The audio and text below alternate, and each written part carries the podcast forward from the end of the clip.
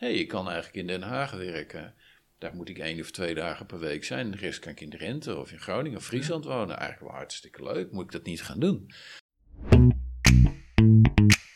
Denk vanuit een concept. Dus zeg gewoon van, goh, wij willen transparanter zijn.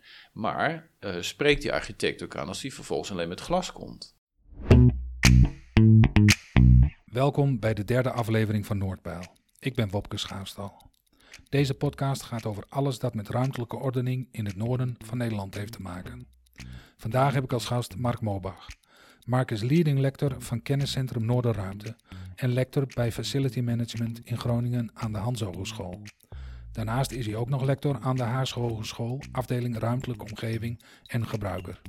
Ik trof Mark in Groningen om te spreken over zijn onderzoeken en de rol van facility management.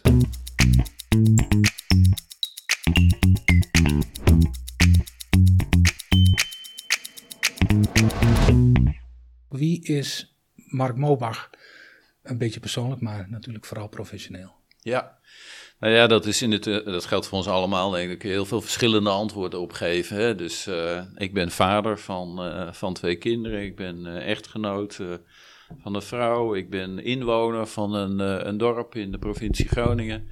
Maar ik ben inderdaad ook ehm, professioneel geëngageerd op het gebied van de gebouwde omgeving. En dat is wel wat mij definieert. Ik ben van huis uit bedrijfskundige ben eigenlijk opgevoed, hè, academisch opgevoed hier bij de Rijksuniversiteit Groningen met het idee dat uh, organisaties uh, op een bepaalde manier konden worden ingericht en daar had de gebouwde omgeving eigenlijk geen plaats. Uh, sterker nog, um, sinds de Hawthorne-studies heeft men eigenlijk iets meegegeven van die ruimte pas daarvoor op uh, want dat kan een, uh, een respondent bias inhouden. Hè? Dat, bij de Hawthorne-studies ging dat over fabrieken. Wat zijn Hawthorne-studies? Hawthorne, uh, dat zijn studies die gedaan zijn in de VS in de jaren, eind jaren 20 van de vorige eeuw, begin jaren 30.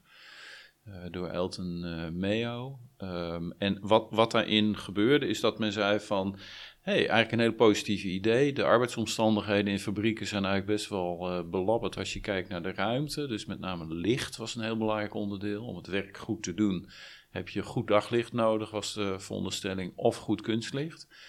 En toen is men gaan experimenteren met uh, de hoeveelheid licht. En men verwachtte dat als je meer licht zou uh, toebrengen tijdens het werk, dat mensen productiever zouden kunnen zijn.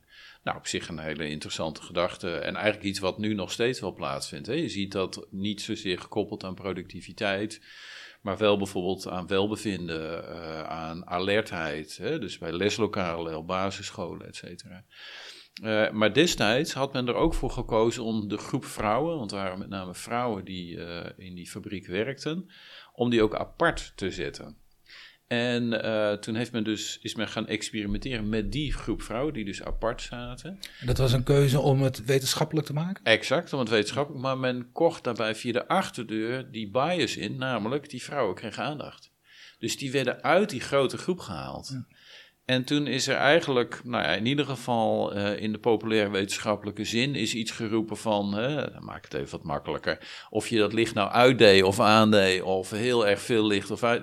Uh, ze vonden het allemaal geweldig en ze werkten productiever. Dus, dus ik ben opgevoed in die traditie, van nou blijf dan maar bij weg. Maar in het afstuderen, hebben we het over begin jaren negentig van mijn opleiding, ben ik geconfronteerd geraakt met een verbouwing.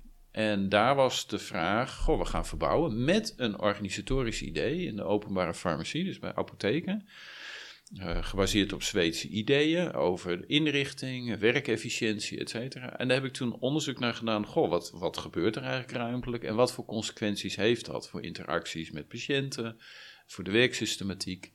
En ik heb toen ook via een Erasmus-uitwisseling nog de gelegenheid zelfs gehad om het in Zweden een half jaar te onderzoeken en naar die wortels te kijken. Wat heeft die architect, wat had hij voor ideeën erbij? Ik kon uh, verwante apotheken vinden, waardoor ik die vergelijking kon maken. Ja, en dat was voor mij zo'n eye-open. Ik vond dat zo leuk, uh, dat ik dacht, ja, daar wil ik eigenlijk wel mee verder. Je bent erin uh, gedoken. Ja, en je merkt Een beetje ingerold en daarna ja. erin gedoken. Ja, en, en, en dat merk je wel. Ik heb dat nog steeds. Dus ik ben er nog steeds enthousiast over. Um, dus over de, de, je zou kunnen zeggen, de, de mogelijkheden om met architectuur of met de creatieve sector om in nou, gewone businessmodellen of zo om invloed te hebben. Dus over de manier waarop eh, mensen zich gedragen, hun gezondheid, hun welbevinden. Ehm, en allerlei van dat soort uh, aspecten. Nou, bij een ruimtelijke interventie kun je zeggen van nou, uh, we gaan eens echt anders werken en we gaan het eens anders doen. En we willen ook dat mensen anders gebruik gaan maken van die ruimte. En we zijn nieuwsgierig wat voor effecten dat heeft. Nou, dat, dat is eigenlijk het hart van wat ik echt belangrijk vind. Dus in de kern een ontmoeting van bedrijfskunde en architectuur, zou je kunnen zeggen. En je, je bent uh, lector hier in Groningen? Ja. Bij de Hans Hogeschool? Ja. Um, oh, je bent ook lector in Den Haag? Ja.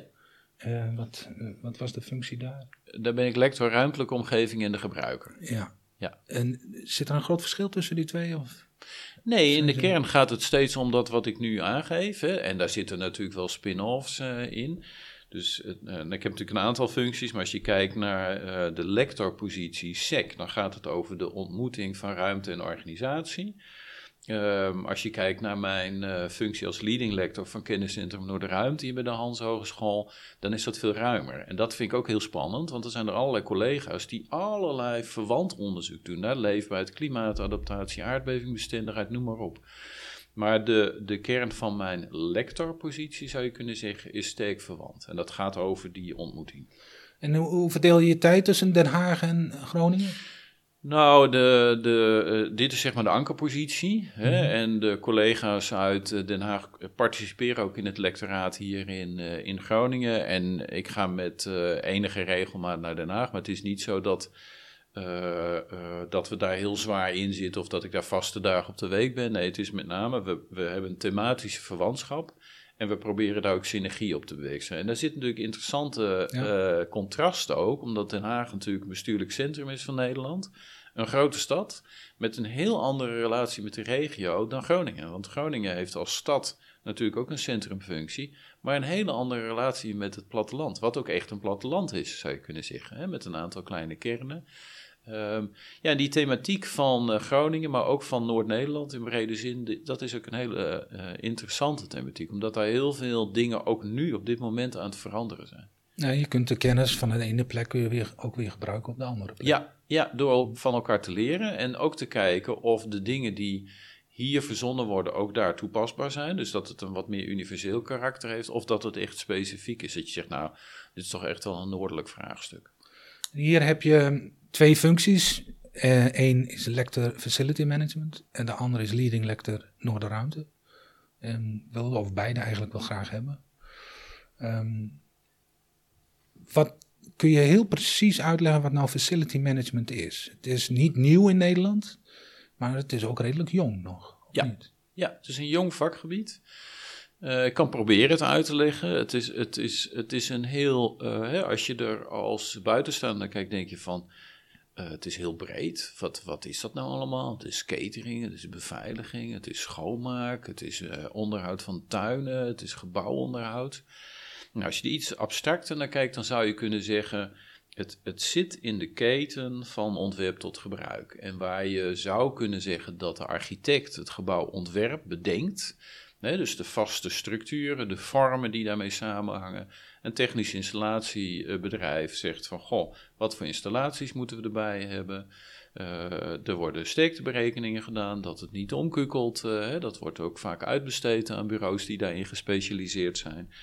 En er zijn natuurlijk allerlei andere mensen die zich daar hè, vanuit een projectmatig of vastgoedontwikkeling... Ja, er wordt heel vaak een team samengesteld. Exact, het is multidisciplinair. En wat je ziet is dat er eigenlijk een harde knip is tussen de, het moment waarop het lintje wordt doorgeknipt en alles wat daarna Een letterlijke en figuurlijke knip. Ja, ja. En, en dan zie je dus dat in die 30, 40, 50 jaar dat dat gebouw er is... Uh, dat vakgebied van facility management verantwoordelijk is voor, zoals we dat dan mooi zeggen, de exploitatie van het gebouw. Dus alles wat daarna plaatsvindt. Nou, een van de dingen die je zou kunnen zeggen, is dat uh, je wilt de gebruikers centraler hebben. Hè? Dus dat niet, hè, dat is natuurlijk op zich aanvechtbaar, maar wij vinden dat echt, dat die gebruikers centraal moeten zijn. Die moeten een stem krijgen in dat ontwerpproces. En we denken ook dat facility management, omdat ze zeg maar die 30, 40, 50 jaar exploitatie doen, dat een aangewezen partij is om ook aan tafel te zitten bij het ontwerpproces, daar goed over mee te denken. En, en te, te kunnen zeggen en beargumenteren: dit werkt niet, want. Of dit werkt heel goed, wat een prachtig idee. En daarin zitten we eigenlijk ook nieuwe paden te ontdekken. Want wat, wat, uh, wat je denk ik, um, wat belangrijk is om te blijven doen, is respect hebben voor elkaars professionaliteit.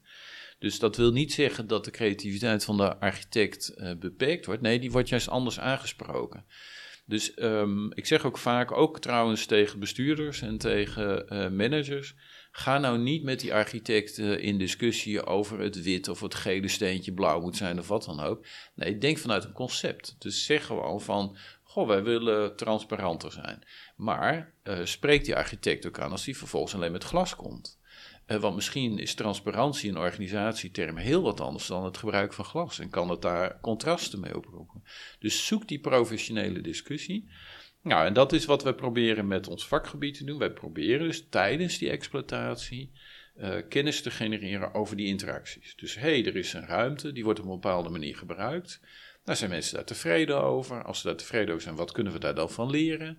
Uh, wat zijn dingen waar ze minder tevreden over zijn? En hoe kunnen we dat veranderen? Kunnen we dat verbeteren? Is dat, uh, is dat ingewikkeld te doen of valt dat mee? En kun je quick wins installeren? Nou, dat is een een vakgebied wat uh, nou, een aantal decennia in de lucht is, internationaal, nou, ik zou zeggen zo ongeveer sinds de jaren 70.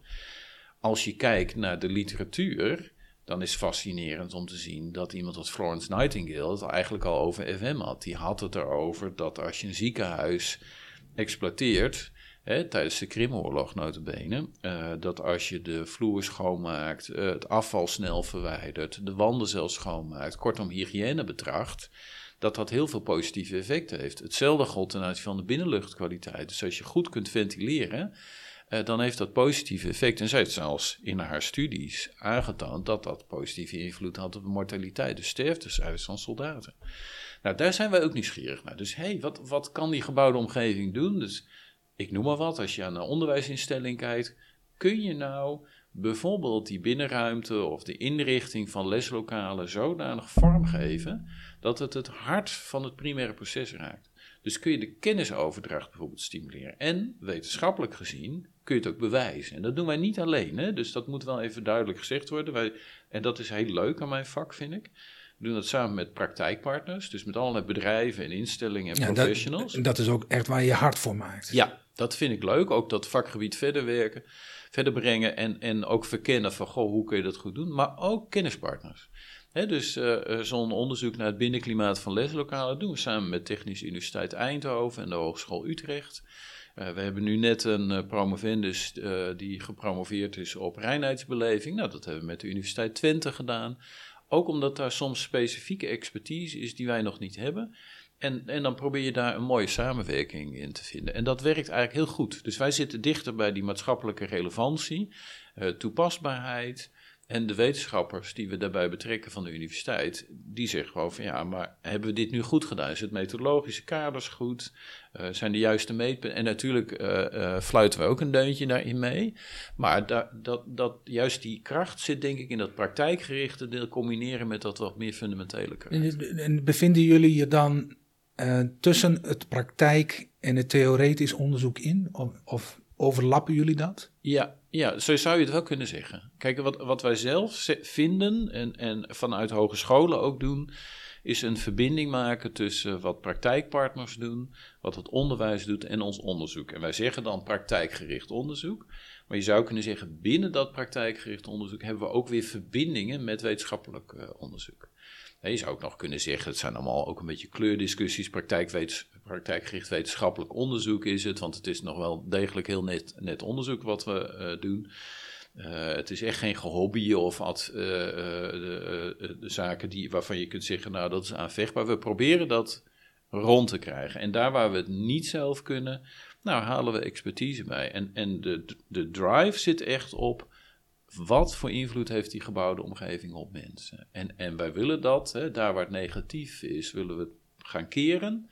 En willen we kijken van, goh, hoe kan die architect daar een rol in hebben, zodat ook dat vakgebied FM uh, zijn of haar positie goed kan innemen.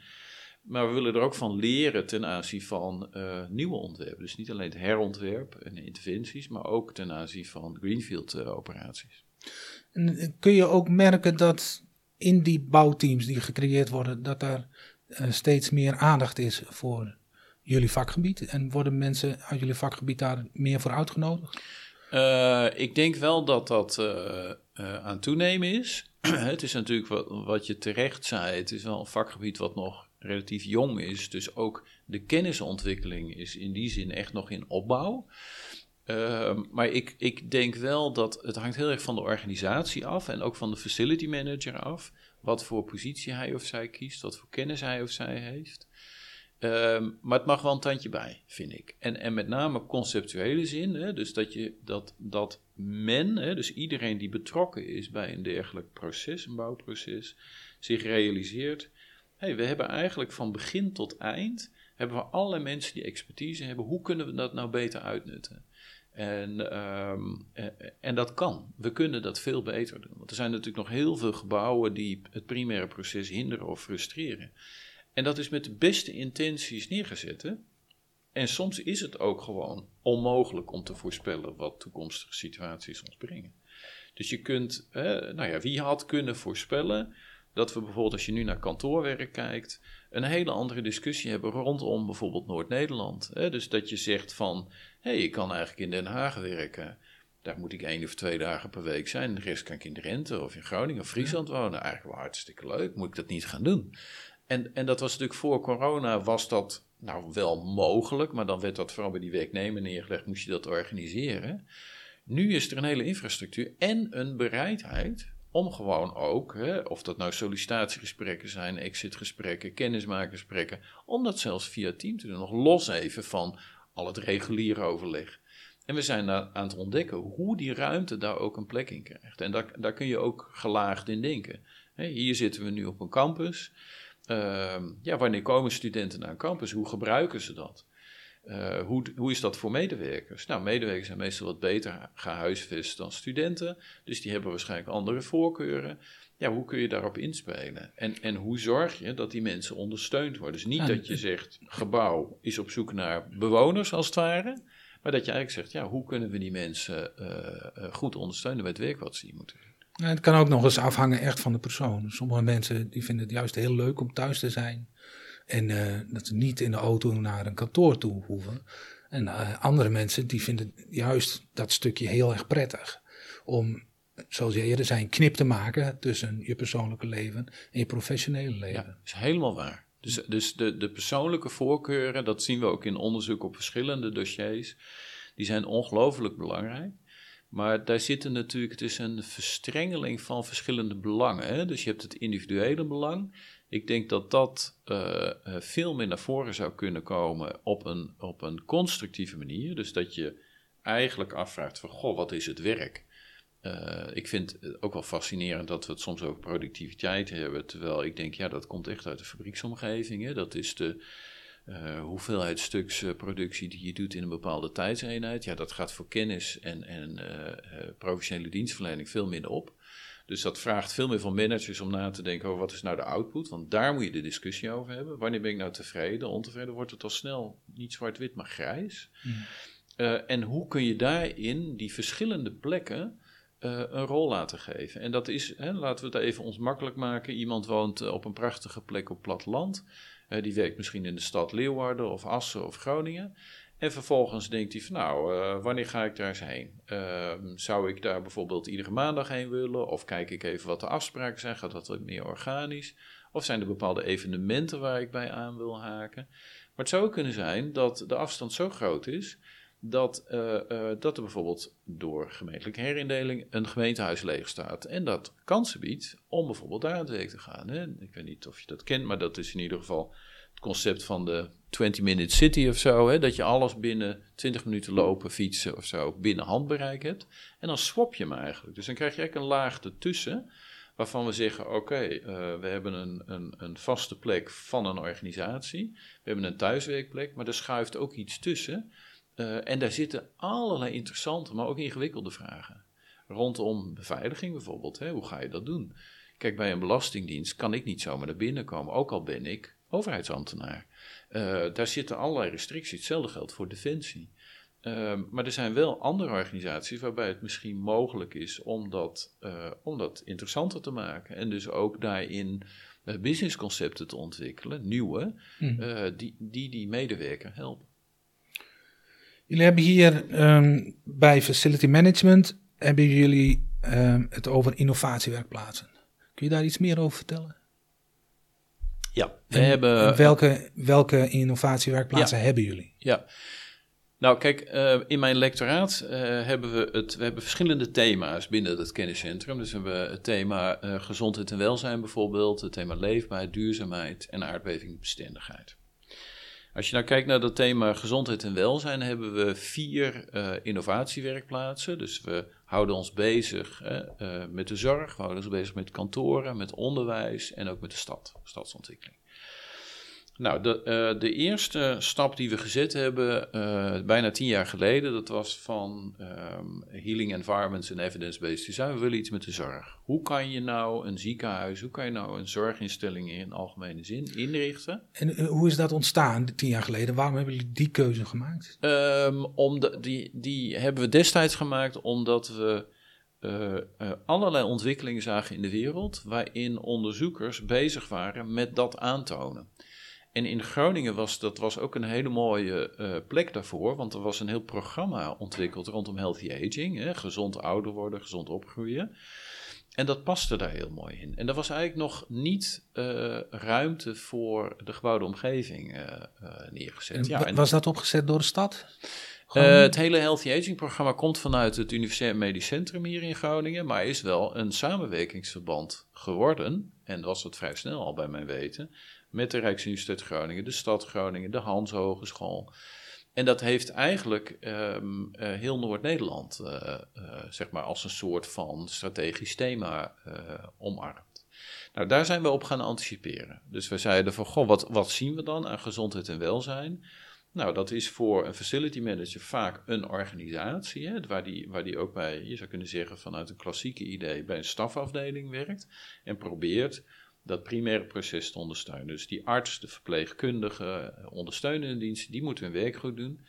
Ja, en dan zien we allerlei problemen als je er naar kijkt. Eén daarvan is bijvoorbeeld dat eh, er voortdurend met patiënten eh, gesleept moet worden, omdat de afstanden enorm zijn. Zijn ze ook van de afdeling weg, terwijl er al tekorten zijn. Goh, hoe kan je dat nou überhaupt oplossen? Er komen patiënten binnen in een ziekenhuis en die zoeken een trap omdat ze op een tweede verdieping moeten zijn. Maar, eh, en dat hebben ze dan in de brief die ze in hun hand hebben van de parkeerplaats, maar die trap die is een kilometer verderop. Dus die worden, eh, komen wij spreken al anders binnen. Hoe kun je dat nou opnieuw organiseren? En hoe kun je knelpunten identificeren? Nou, dat soort dingen zijn we mee bezig geweest. En daar zijn ook eh, promotieonderzoeken uitgegroeid. Dus ik noem maar wat. we hebben een promovendus die heeft zich bezig gehouden met, je zou kunnen zeggen, de patient journey. Dus daar hebben we met studenten gekeken hoe wayfinding gaat. Hè? Dus je komt binnen in een parkeergarage en je wilt op zoek naar je bestemming. Dus studenten kregen toen een brief. Nou, ga dat maar eens zoeken. We hadden ze verouderingspakken aangetrokken, waardoor we... ehm, eh, Wat is een verouderingspak? dat is een, een, een pak waarbij je simuleert dat een jong iemand eh, oud is. En dat betekent bijvoorbeeld eh, dat je zicht beperkt wordt, je gehoor wordt beperkt, je krijgt gewichten aan, je krijgt, niet, ehm, je krijgt speciale schoenen aan die eh, ehm, ja, een beetje afgevlakte zolen hebben, waardoor je wat onzeker wordt eh, te voet. Eh, je tast wordt minder, want je krijgt een bepaald soort handschoenen aan, nou ja, et cetera, et cetera. En we, hebben, we zijn daar toen metingen gaan doen op basis weer van de praktijk. Want de praktijk heeft gezegd, nou, ga daar maar eens kijken, want wij denken dat het daar misgaat. En dat was bijvoorbeeld een afdeling waarbij je, maar kun je je voorstellen dat je, dat je naar een parkeergarage gaat, je gaat naar boven. Dan is een patiënt met, met een begeleider is net blij dat hij of zij in dat gebouw zit. Maar er waren afdelingen, dan moest je meteen hup, links weer naar buiten. Dus wat is de neiging van patiënten? Ja, om dan meteen eh, rechtsaf het gebouw in te gaan en vervolgens helemaal of te verdwalen of om te lopen of wat dan ook. Het zijn soms kleine dingen, maar je wilt eigenlijk ook daarin gaan leren. Nou, we hebben vervolgens eh, bij chemotherapie onderzoek gedaan. Uh, we hebben gekeken hoe die ruimte daar een rol in vervult. We hebben gekeken naar uh, CT-scans. Goh, dat is dan misschien niet de ruimte, maar kunnen we ook met digitale beamerbeelden van natuur de, niet alleen de opvattingen van mensen over die ruimte beïnvloeden, maar kunnen we ook iets meten aan hun lichaam? Nou, dat konden we. We konden hartslag en onderdruk konden we uh, meten en dat was met de natuurbeelden positief beïnvloed. Uh, en, en dat gaf wel uh, ook hoop, hè, van hé, hey, dus het is wel echt, het heeft echt invloed. En dat zagen, we natuurlijk in de internationale studies. Maar ehm, ja, we wouden dat hier in Groningen ook van, de, van de grond tillen. Um, ja, en dat, dat is eigenlijk wonderwel geslaagd. Dus naast ziekenhuisstudies doen we ook een studie nu bijvoorbeeld in de verstandelijke gehandicaptenzorg. Mm.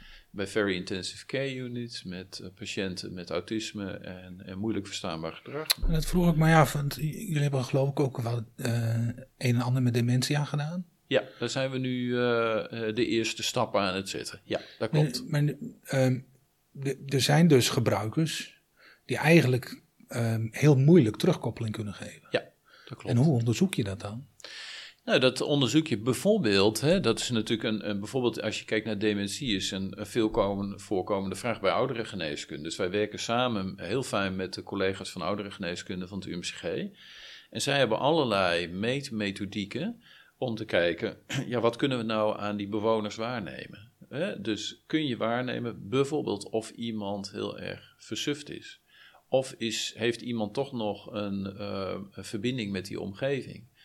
Uh, vanuit ons onderzoek uh, zou je ook kunnen zeggen, ja, hoe bewegen mensen zich door de ruimte? Welke ruimtes gebruiken ze?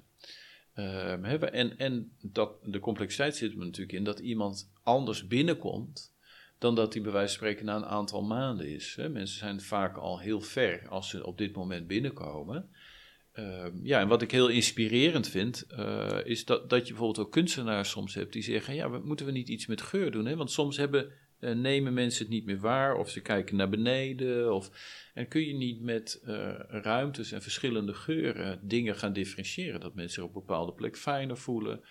Nou, dat ze een herinnering hebben? Nou, bijvoorbeeld. Ja. We hebben iets met, met voordeuren gedaan. Ja, ja, we hebben met de innovatiewerkplaats Health Space Design, uh, hè, waarin de praktijk en, en het onderzoek en het onderwijs betrokken is, hebben we inderdaad mooie dingen uitgezocht. Er was toen nog sprake van, moeten we niet de voordeur van die bewoners thuis, moeten we die niet neerzetten? Maar daar, daar uh, en ik denk dat dat heel terecht uh, was, heeft de praktijk ons ook op gewezen van nou doe dat alsjeblieft niet. Want dan wordt het heel verwarrend voor mensen. Want dan doen ze de deur open en dan komen ze niet in hun eigen huis. Hè, maar dan is daar eigenlijk een groot contrast. Dan komen ze opeens in een, hun verzorgingsthuiskamer. En dat is eigenlijk, laten we dat maar niet doen. Dus laten we vooral positief, algemeen positieve beelden van natuur of van mooie herkenbare situaties of waar vader of moeder vandaan komt. Hè? Dat, dat iemand denkt, oh dat is leuk, daar voel ik me thuis. En dit uh, gaat dus echt over gezondheid. Um, jullie houden je ook bezig met uh, de gezonde stad. Ja. Um, daarbij denk ik aan rust, ruimte, groen, schone lucht en water. Um, en aan veel fietsen, fitnesstoestellen. Maar er is ook wel een soort van concurrentie daar. Want er zijn andere mensen in de maatschappij die willen eigenlijk gewoon zo dicht mogelijk bij uh, de winkel kunnen parkeren. En zeker mensen die al niet meer zo gezond zijn of niet goed te been uh, kunnen. Um, zijn de onderzoekers van de FM daar ook mee bezig? Ja, nee, kijk, we, proberen, en dat, dat, dat zeg ik ook even in alle bescheidenheid. Hè. We zijn daar nu uh, drie jaar mee bezig. En we zijn heel erg aan het verkennen van, goh, waar, waar heb je nou de grootste succeskans? Um, en we zijn aan het kijken, bijvoorbeeld in buurtcentra, van, van wat is het DNA van de wijk of van de buurt waar het in zit en waar heeft het uh, een grote kans van slagen om te gaan interveneren. Dus je probeert wel um, maatwerk te leveren. Dat geldt trouwens voor al het onderzoek wat we doen. Dus ook goed luisteren naar de mensen die het betreft. Hè? Dus of het nou mensen zijn op een werkplek of in een wijk. Uh, daar de verbinding zoeken, daar ook intensieve projecten doen, ook met studenten. Dus daar zijn we aanwezig. Uh, onze lector Gezonde Stad is, is daar ook zeg maar, aanwezig met haar team en probeert dan ook weer dat terughandelen te organiseren. Dus ook weer na te denken over oh, als je nou kinderen um, uh, wilt stimuleren om gezond te bewegen, uh, wordt dan eerst maar eens aan de voorwaarden voldaan. Dus de eerste voorwaarde is dat als een kind de deur uitgaat, dat hij of zij veilig kan oversteken naar een speelplaats toe kan gaan. Nou, dat, daar, aan die voorwaarden is op sommige plekken al niet voldaan. Ehm, nou, en dat betekent het eigenlijk is dat je gaat signaleren, heb je een signaleringsfunctie, om vervolgens met de gemeente te kijken van waar kun je dan interventies doen. En soms is het gewoon echt niet mogelijk, hè? dus dan moet je dingen eromheen gaan organiseren. Maar soms is het ook wel degelijk mogelijk om met een ruimtelijke interventie dingen te, uh, te veranderen, te verbeteren. Maar ik denk ook dat we, en dat geldt in algemene zin, hè, ik ben heel zonnig en positief, optimistisch over de mogelijkheden om met ruimte uh, menselijk gedrag te beïnvloeden, positief. Um, maar daar zit ook bescheidenheid in. Hè? Dus ik had het net over mensen met een verstandelijke beperking.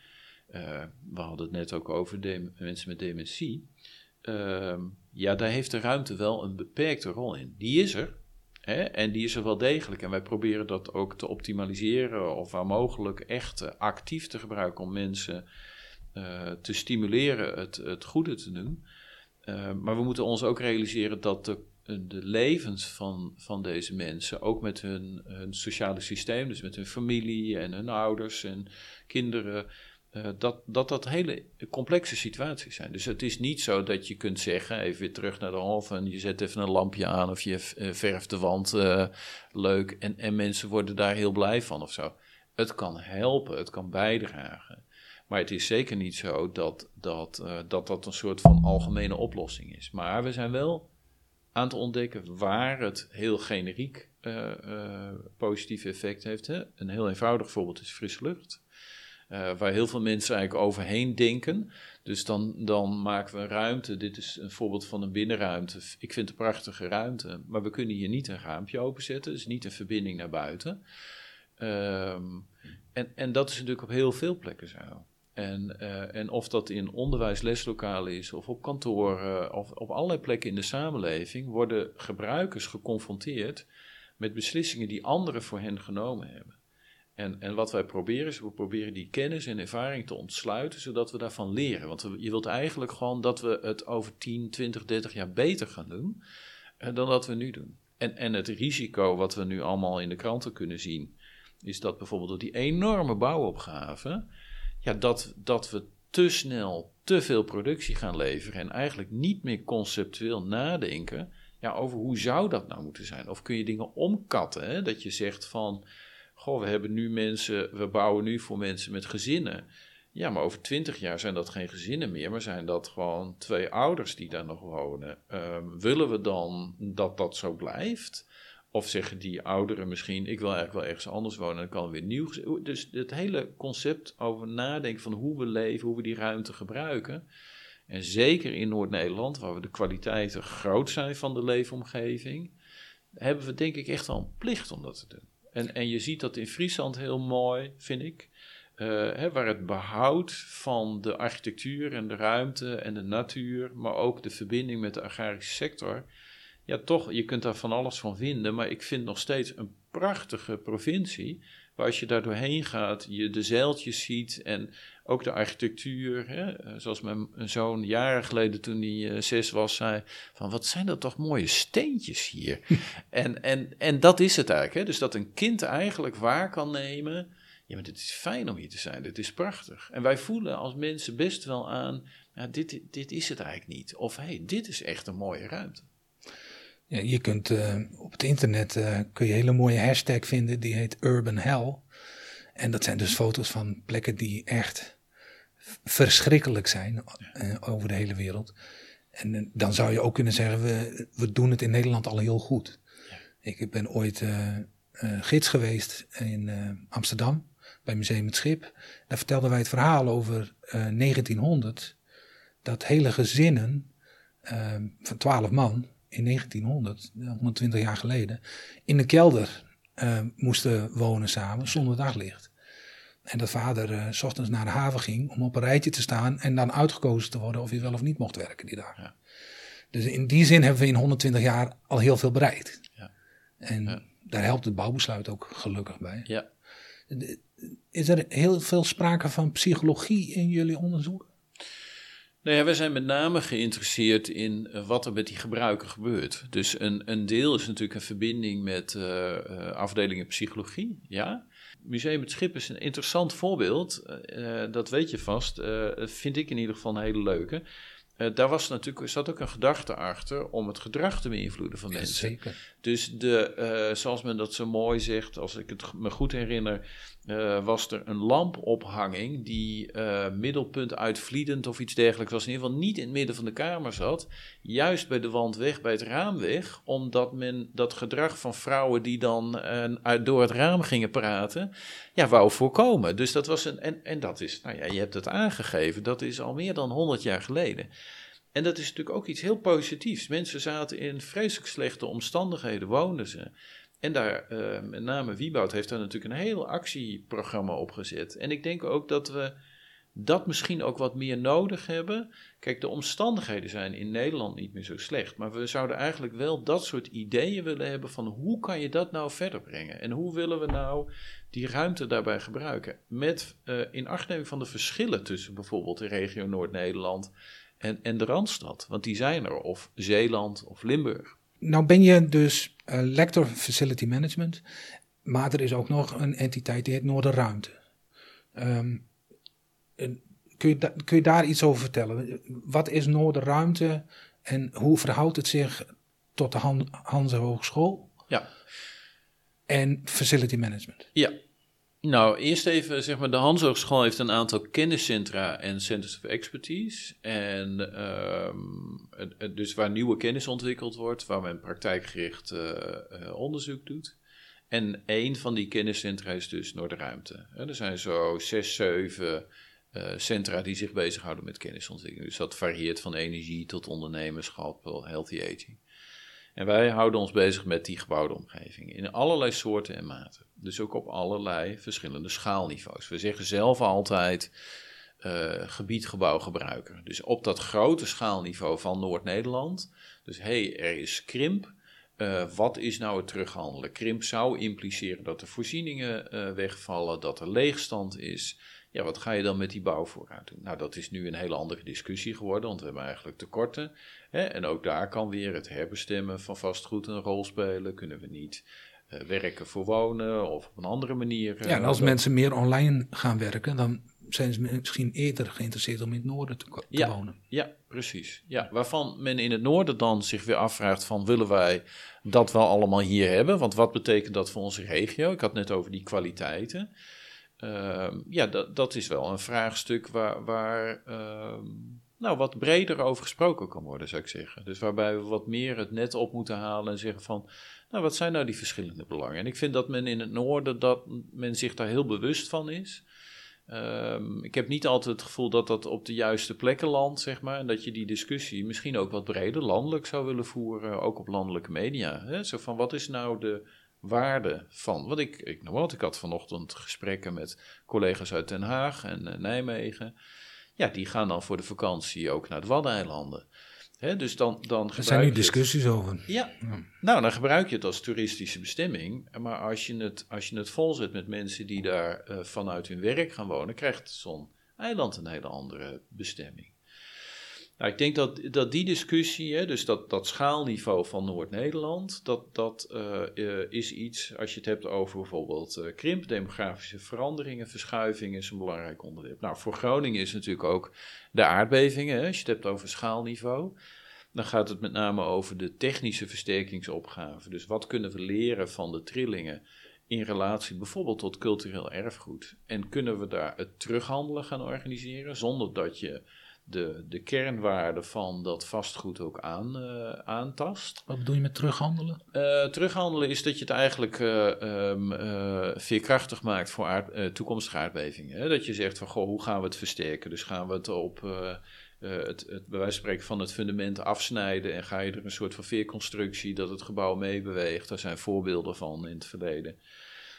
en hoe ga je dat doen? Nou, wat we, wat we nu hebben gedaan, dat, dat is een hele interessante. Dus de, de lector die zich bezighoudt met aardbevingbestendig bouwen en ook adviezen uitbrengt uh, in Den Haag ten aanzien van die dossiers, uh, uh, heeft zeg maar een samenwerkingsverband gezocht met onze lector Leefbaarheid. En die zijn ook de dorpen ingegaan en hebben geprobeerd dat technische en dat sociale bij elkaar te laten komen. Dus ook terug bij de huiseigenaar, en dan hebben we het weer over dat niveau van waar je zegt, ja, of je nou werkt, ga nou met die werknemer praten. En hier, ga nou niet allemaal systeemdiscussies doen, ga gewoon eens met die mensen praten. Die weten, het is hun huis, die weten gewoon wat, wat, uh, wat er wel goed is en wat niet goed is. Een groot stuk burgerparticipatie. Exact, exact. Dus ook daarin uh, het, de gezondheid en het welzijn van mensen um, meenemen daar onderzoek naar doen, maar ook dat technische deel. Hè? Dus van, goh, hoe verhoudt zich dat tot uh, mogelijke technische interventies of de stabiliteit van een dergelijk huis? Nou, dat doen we ook, hè, want dat zeggen we wel altijd als kenniscentrum, doen we dat met die gebouwde omgeving. En we staan ook in verbinding met de wereld. Nou, dat is een voorbeeld, vind ik toch wel, uh, is klimaatadaptatie. Hè, waarin je zegt, ja, de wereld verandert, klimaat verandert. Uh, wij zijn hier innovaties aan het bedenken. We hebben uh, Building, hè, Beeld in Groningen, wat een soort proeftuin is, waar we allerlei voorbeelden kunnen laten zien. En zeggen van, goh, als je het nou hebt over een straatinrichting met heftige regenval of een gebouw, hè, dan hebben we het over climate walls, waarin tijdelijk water opgevangen kan worden in muren. moet je niet grote bakken hebben per straat of per, per wijk hè, om bijvoorbeeld de, de verschillende fluctuaties om dat beter op te kunnen vangen. Dat je niet weer drinkwater gebruikt voor je tuin in de zomer als het droog is. Maar je bij wijze van spreken met een pompje vrij simpel dat uit het reservoir en iedereen in de buurt dat kan doen.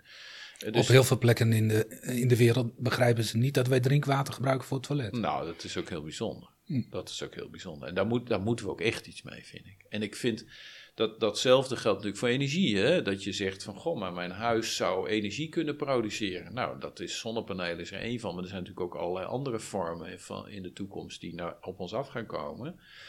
Uh, en een daarvan is natuurlijk ook dat je de energieopslag moet regelen. Want dat is het iedere keer. Je moet die fluctuaties moet je gaan reguleren. En dan kan best zijn dat je je auto gebruikt als energieopslag voor je huis. want als de zon brandt en je wilt s'avonds douchen uh, op elektriciteit, ja, dan, uh, en je hebt het verder opgebruikt uh, met andere dingen, ja, dan moet je dat ergens vandaan halen. dus, dus dat, en dat vind ik ook wel fascinerend. Hè? Dus de experimenten die wij hier in Noord-Nederland doen, een stresstest, als je bij wijze van spreken met een boerenkar, heel anders dan dat nu tijdens de boerenprotesten gebeurt, maar verwant, vol met water, een tank in een straat rijdt en vervolgens die helemaal leeg laat lopen. Ja, wat gebeurt er dan? Um, en dat is natuurlijk het simuleren van een, uh, een enorme heftige regenbui. Wat ook weer allerlei leuke verbindingen legt. Want dan komen de kinderen uit de straat komen kijken, wat gebeurt hier dan? En onze lector met zijn lectoraatsleden, die geven dan ook voorlichting. En, nou, en ook daar wil je dat, hè, ik noemde het net al, uh, het terughandelen gaan organiseren. Dus laten we uitgaan dat het klimaat gaat veranderen. Dat is een onderdeel van onze agenda. Hoe gaan we die gebouwde omgeving inrichten? Nou, vergroenen is daar een onderdeel van. hey, dan zien we een verbinding met gezonde stad. Want een gezonde stad zou je kunnen zeggen, wil je veel meer groen. Je wilt ook bijvoorbeeld fijnstoffen afvangen. Uh, je wilt allerlei schaduw creëren, waardoor je die hittestress niet hebt. Maar dat groen zou misschien ook wel ertoe uh, kunnen leiden dat we tijdelijk water uh, op kunnen vangen. Of in ieder geval uh, minder wateroverlast hebben, omdat die planten dat opnemen. Nou, dat is, dat is waar we ook de verbindingen zien. En proberen in Noord-Nederland, zeg maar, als ons gebied te gebruiken om daar kennis te ontwikkelen. Samen met die verschillende partners. Ook met die kennispartners ook richting MBO, hè, waarin een universiteit van het noorden dan, wat nu met een, de hogescholen en de universiteit hier in Groningen is, uh, willen we ook heel graag met het MBO samenwerken omdat je dan daarmee de verschillende beroepen uh, en verschillende rollen. Ik zeg altijd: uh, het moet veel gelijkwaardiger en het moet ook ongelijksoortig blijven.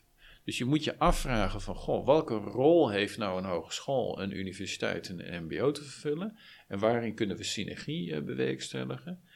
Uh, en de, de andere kant is, maar het moet wel gelijkwaardig. Want we moeten wel respect hebben voor elkaars inbreng. Dus het is niet zo dat de ene, omdat hij een ander uh, niveau opleiding heeft, een andere waarde heeft voor onze samenleving. Eerder het tegendeel, hè, dat zien we nu ook in de samenleving ja, als we allemaal mensen zoals mij zouden hebben, dan uh, zou er weinig gebeuren, uh, kan ik je vertellen. Hè, dus je, je hebt elkaar daarin nodig. En die, die synergie, het ontdekken van jonge mensen van hé, hey, maar wat kan die ander dan wat ik niet kan? Hé, hey, die kan iets bedenken, die kan een tekening maken. Ja, ik kan het heel goed uitvoeren, ik heb dat in mijn handen zitten. Hé, hey, wat leuk. En, en dat dat respect wederzijds is. Dat was het voor deze aflevering. Je kunt ons volgen via de normale social media kanalen zoals Facebook, Twitter, Instagram of LinkedIn. We zijn altijd op zoek naar interessante gasten die bijdragen aan de gebouwde omgeving in het noorden van Nederland. Laat het ons weten via de socials of stuur een e-mail naar noordpijl.gmail.com.